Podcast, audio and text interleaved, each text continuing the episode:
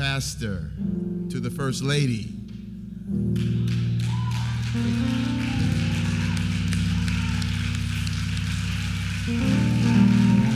Thirty-seven years of service, thirty-seven years of love, thirty-seven years of working in this vineyard. We give God thanks for Him. It says something about this man of God, this woman of God.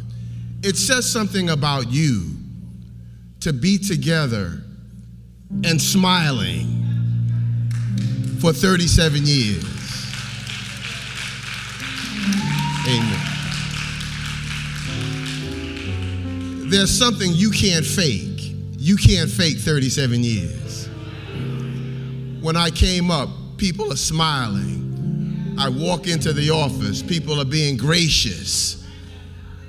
That says something about the Spirit of God in this place.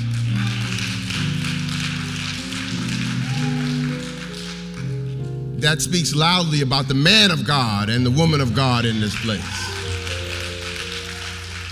And so we give God thanks on this day as we celebrate 37 years of love and service in this place. Now, even though I'm from New York, hey, I got some New Yorkers in the house.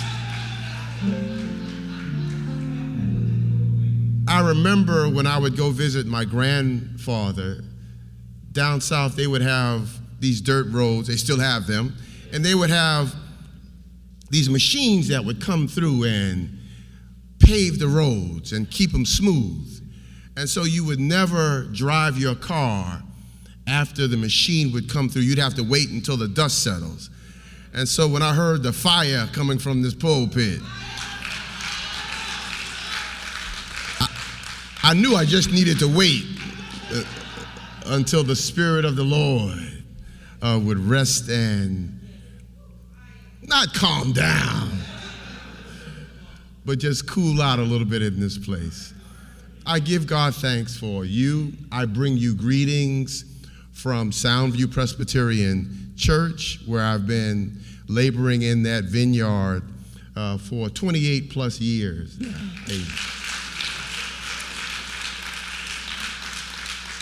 I bring greetings from uh, my wife and my children. It is indeed a pleasure to be with you on this day and to share with you. Let me say something about your, your bishop. I see pastors all of the time hanging out in academic circles, and uh, some struggle to do that. But to have a man of God who moves seamlessly between academia and worship is no small feat. Um, amen. Amen. Amen. Sometimes you meet people who are connected to the church in academia, and you know and you pray, Lord, please don't let him or her get near the church. But you have a man of God here who, there at Hartford, brings a sense of integrity, brings a sense of God's presence. Um, and in academic circles, you see him doing ministry and changing lives and shaping leaders for some 20 plus years. Uh, and so we give God thanks for him. Amen. And I have been uh, these 20 years blessed by uh, his example, blessed by his integrity, uh, and blessed quietly by his uh, and loudly by his support. You need somebody uh, when you hang around academic circles. You need somebody who has your back. Because sometimes academic circles ain't all that they're supposed to be. And so we give God thanks for him. Well, I won't hold you unduly. I'm just, I'm just telling you what you already know. But I want you to know that I know uh, what kind of man that you have. I won't hold you unduly. I acknowledge uh, your theme. I shall not die, but live and declare uh, the works of the Lord. Psalm 118, verse 17. The scripture has been read. Let me again uh, just call your attention uh, to Mark chapter 5, beginning at verse 25. And let me ask, I'm not going to read it. It's already been read. It's already been read. I won't have you stand back up again. But ask you to do something when you get home this evening that you look at chapters 4 and chapters 5. There's a lot going on uh, in both of those chapters. A sufficient Savior. That's what I want to talk about just a few moments this morning as we celebrate uh, 37 years uh, on this day. When we turn to chapters 4 and chapters 5 in the Gospel according to Mark, we meet a busy and powerful and teaching Savior. When you look closely at the text, here in Mark chapter 4, Mark chapter 5, you'll see him crisscrossing from the west side to the east side of the Sea of Galilee, teaching in the synagogues and then teaching on the Eastern Gentile side. There at the end of chapter 4, he crosses the Sea of Galilee. And on that, actually, it's a lake, a storm rages. Jesus, after all of his teaching, is in the back of the boat sleeping. They wake him up, and he says to him, Why are you so cowardly? Do you still not have faith? Overwhelmed by fear. And then he gets up and looks at the winds and looks at the waves and commands them to be quiet. And then in astonishment, they raise the question Who is this that even the wind and the waves obey him? There, when he gets on the eastern side, near Gerasa or Gergesa, he meets a man who is gripped with internal storms and calms his heart and calms his mind. That's on the east side. And then he crisscrosses back now on the west side, gets out and starts moving to Capernaum, a man stops him and says, My daughter is sick. He starts then toward the synagogue there in Capernaum. On the way, he meets a woman. I like the way Mark describes her. She is bleeding she has endured much under doctors. She has suffered for 12 years. I think sometimes what's worse is not so much what happens to us, but when something happens to us, we don't know the right place to go. So the text says that she, for 12 years, endures all of this agony. For 12 years, she endures all of this pain spends all her money, and yet even gets worse. Oh, let me pause right here and say, I don't care where you sit, I don't care what you deal with. When you're talking about Jesus, the King of Kings and Lord of Lords, there's always hope. This woman bleeding, she's ostracized. This woman bleeding. She's a social stigma. This woman bleeding. If anyone touches her, they are unclean. Sometimes you wonder when the storms of life rage, where is the Lord? Sometimes you wonder when the storms of life rage, why is the Lord taking his time? Sometimes you wonder when the storms of life rage, what is the Lord up to? But she hears that Jesus is in the house. As she comes up, the text says, and just touches the hem of his garment because she thought in her mind, if I but touch the hem of his garment, I will be made whole. And Mark says, she touches his garment, and immediately the bleeding stopped.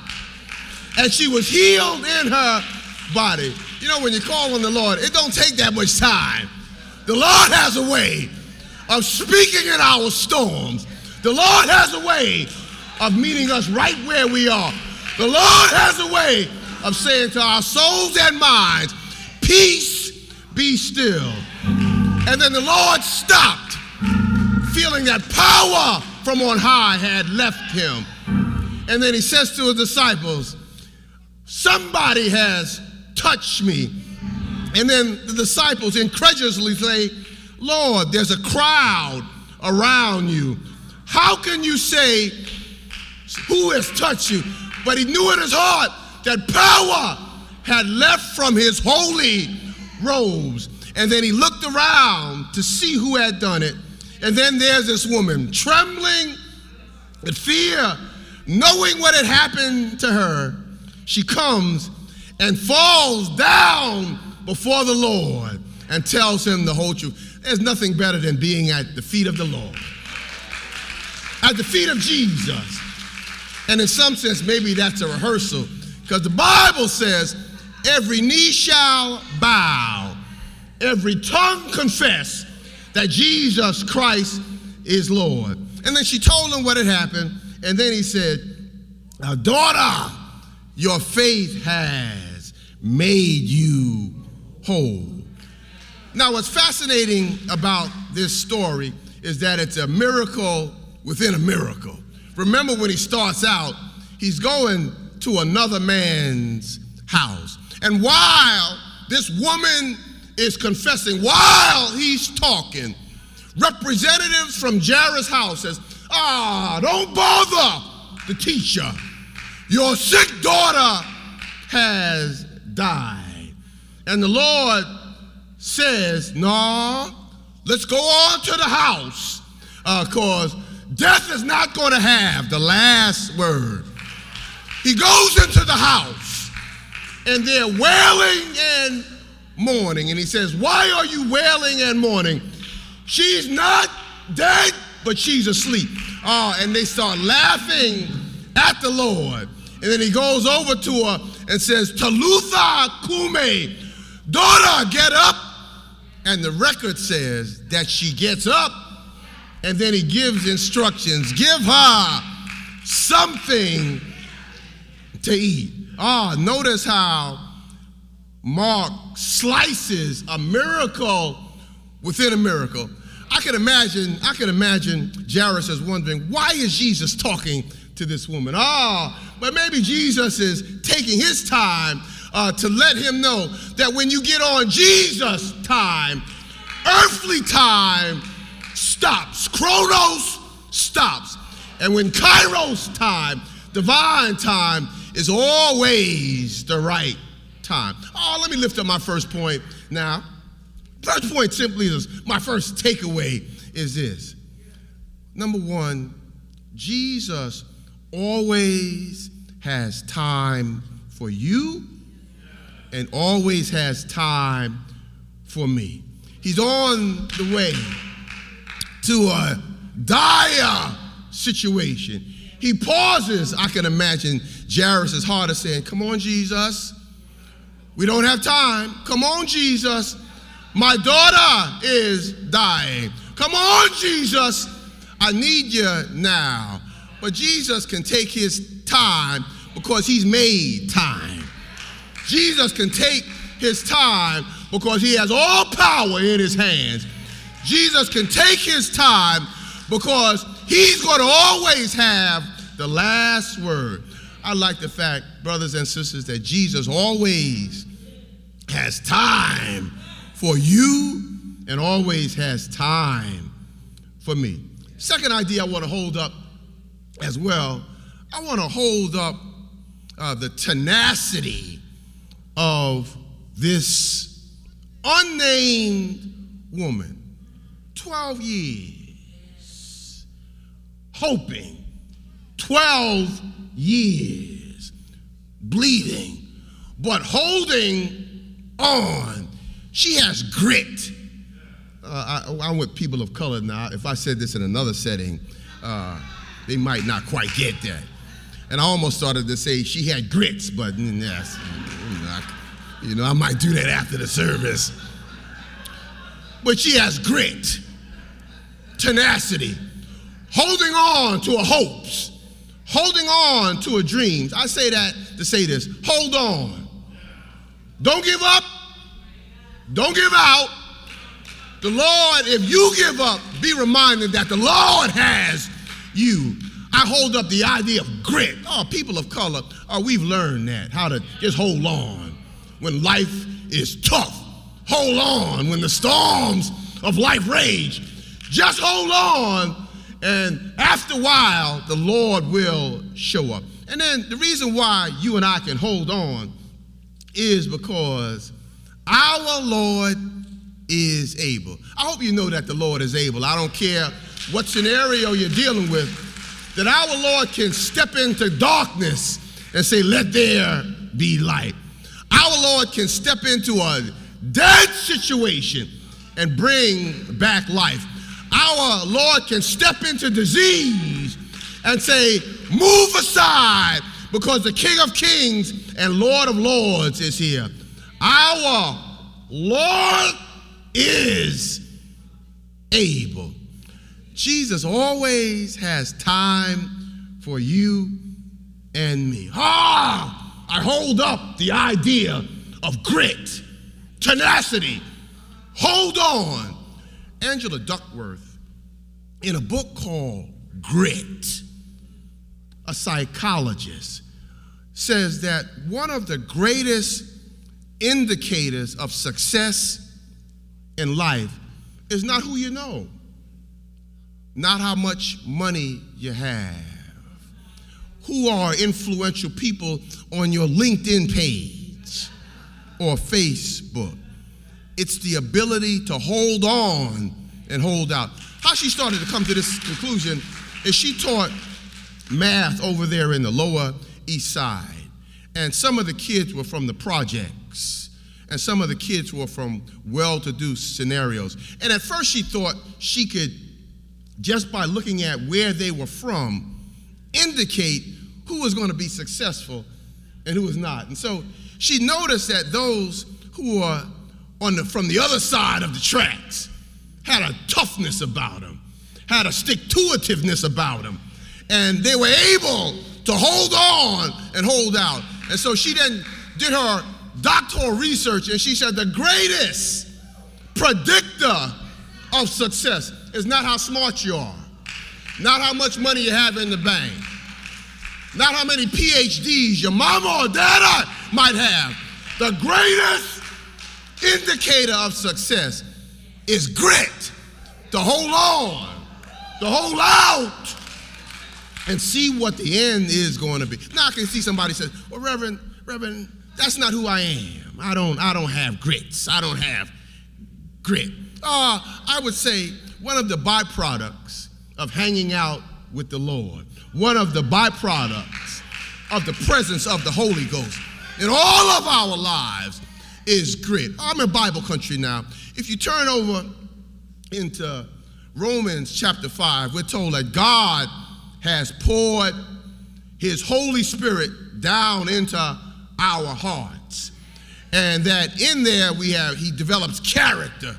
And in that character, he gives us patience. All that word, patience. Patience doesn't do an adequate description of what that word is. In the Greek, uh, it's hupomone, it's grit, it's the ability to hold on and hold out Oh, that's what Job in James is commended for. Oh, patience again is not quite accurate. He holds on till God shows up.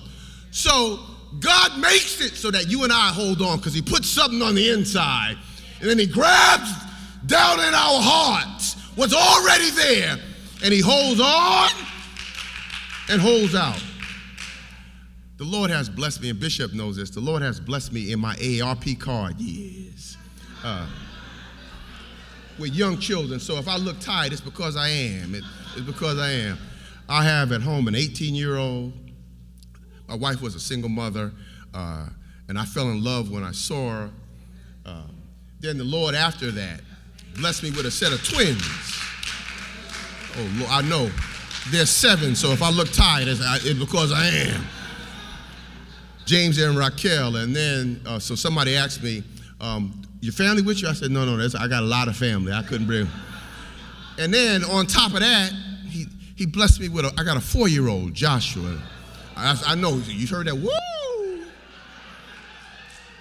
And so, and so Shiloh, when I'm when I'm walking, Bishop, when I'm walking out with my kids, somebody will say, Y'all, y'all slow down for granddad.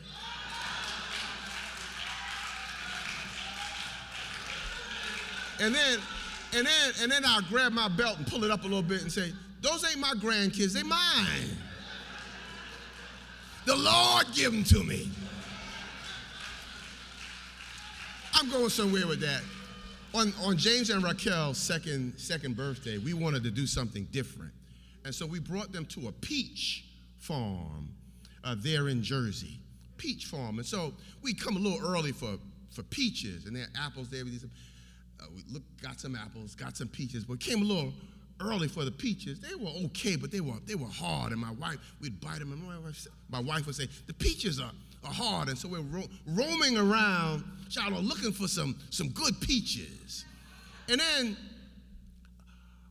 when I was by myself, I looked on the ground, and I saw this peach on the ground, had a bruise on it. I went over to it I rubbed it on my pants. I kissed it up to God. And I bit the peach. And the bruised peach on the ground was the best peach in the place. I say that to say this. You're mad because you feel that uh, you've got some bruises in life. You're mad because you feel like God has put you aside. No, no, what he's trying to do is make you sweeter, make you better, give you a testimony that the Lord can pick up busted peaches and in the midst of that, make them sweet to the taste. Oh, I close out on this. Uh, because I got little ones, I'm always watching kiddie movies, kiddie movies. And you know what? Some of them movies are right. One that I really like is there's movie Trolls. Now, some of you won't know the movie. The kids will know it. Trolls. And in this movie, these evil Bergens, big evil people, are trying to eat these little trolls. And uh, there's a troll in the story, Branch. And you think in the story they get caught. And you think then the tr- they're going to be eaten by the trolls. And you can get excited and say, oh, don't eat Branch, don't eat Poppy, don't eat the troll. But then you have to stand back and realize they can't be eaten. You know why? They're the star of the story. If the if the trolls eat them, then there can be no can be no Trolls 2 and Trolls 3 and Trolls 4. So, since they're the star of the story, the way the script is written, they always come out on top. Oh, brothers and sisters, don't you know you're the star of God's story? Don't you know that the Bible is a love letter written from God to us? Don't you know his eye is on the sparrow and he watches over you and me. And because of that, we're reminded we have a sufficient Savior. God always has time for you and me. Oh, hold on, because God loves us with an everlasting love. You may poop out, but God still has you by his abiding love. Ah, brothers and sisters, ah, remember that our Lord, the King of Kings and Lord of Lords, our Lord who came down 40 and two generations, our Lord who died on Good Friday, our Lord who God raised on Resurrection Sunday, our Lord is able. I've seen the lightning flashing, and I've heard the thunder roll. I felt sins breakers dashing, and they tried to conquer my soul. But I've heard the voice of my master. He bid me still fight on. He's promised never to leave me, never to leave me alone. No, never alone. No, never alone.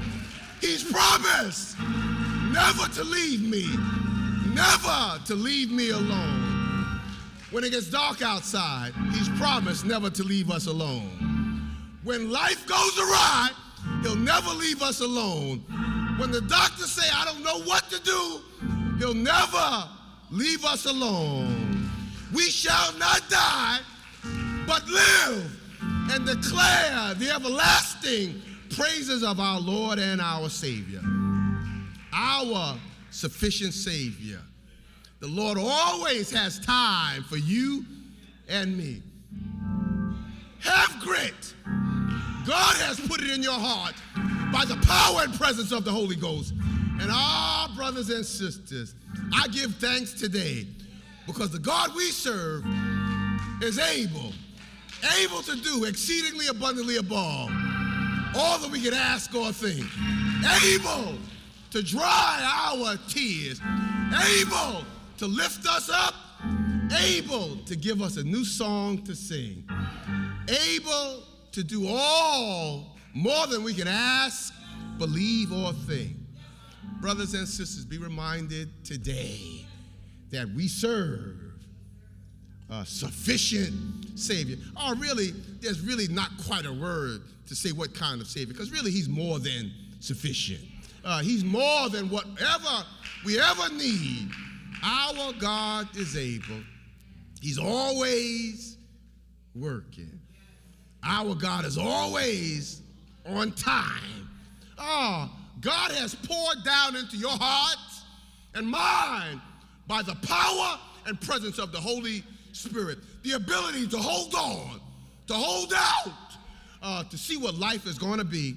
And our Lord, the King of Kings, the Lord of Lords, is able to do that which we have committed unto him against that day. Our Lord is able.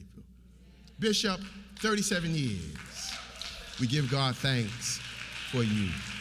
You're a testimony and a testament to God's power to hold on and keep you. My prayer is that the Lord would continue and give you, I was going to say 37 more years. As your walk down the sidewalks of time together, my prayer is that the Lord would continue to do great things in your hearts individually, great things in this church collectively, so that this community will, will know beyond the shadow of a doubt that the Lord lives and He's active in this place, bringing renown and glory to His name. God bless you on this day. Amen.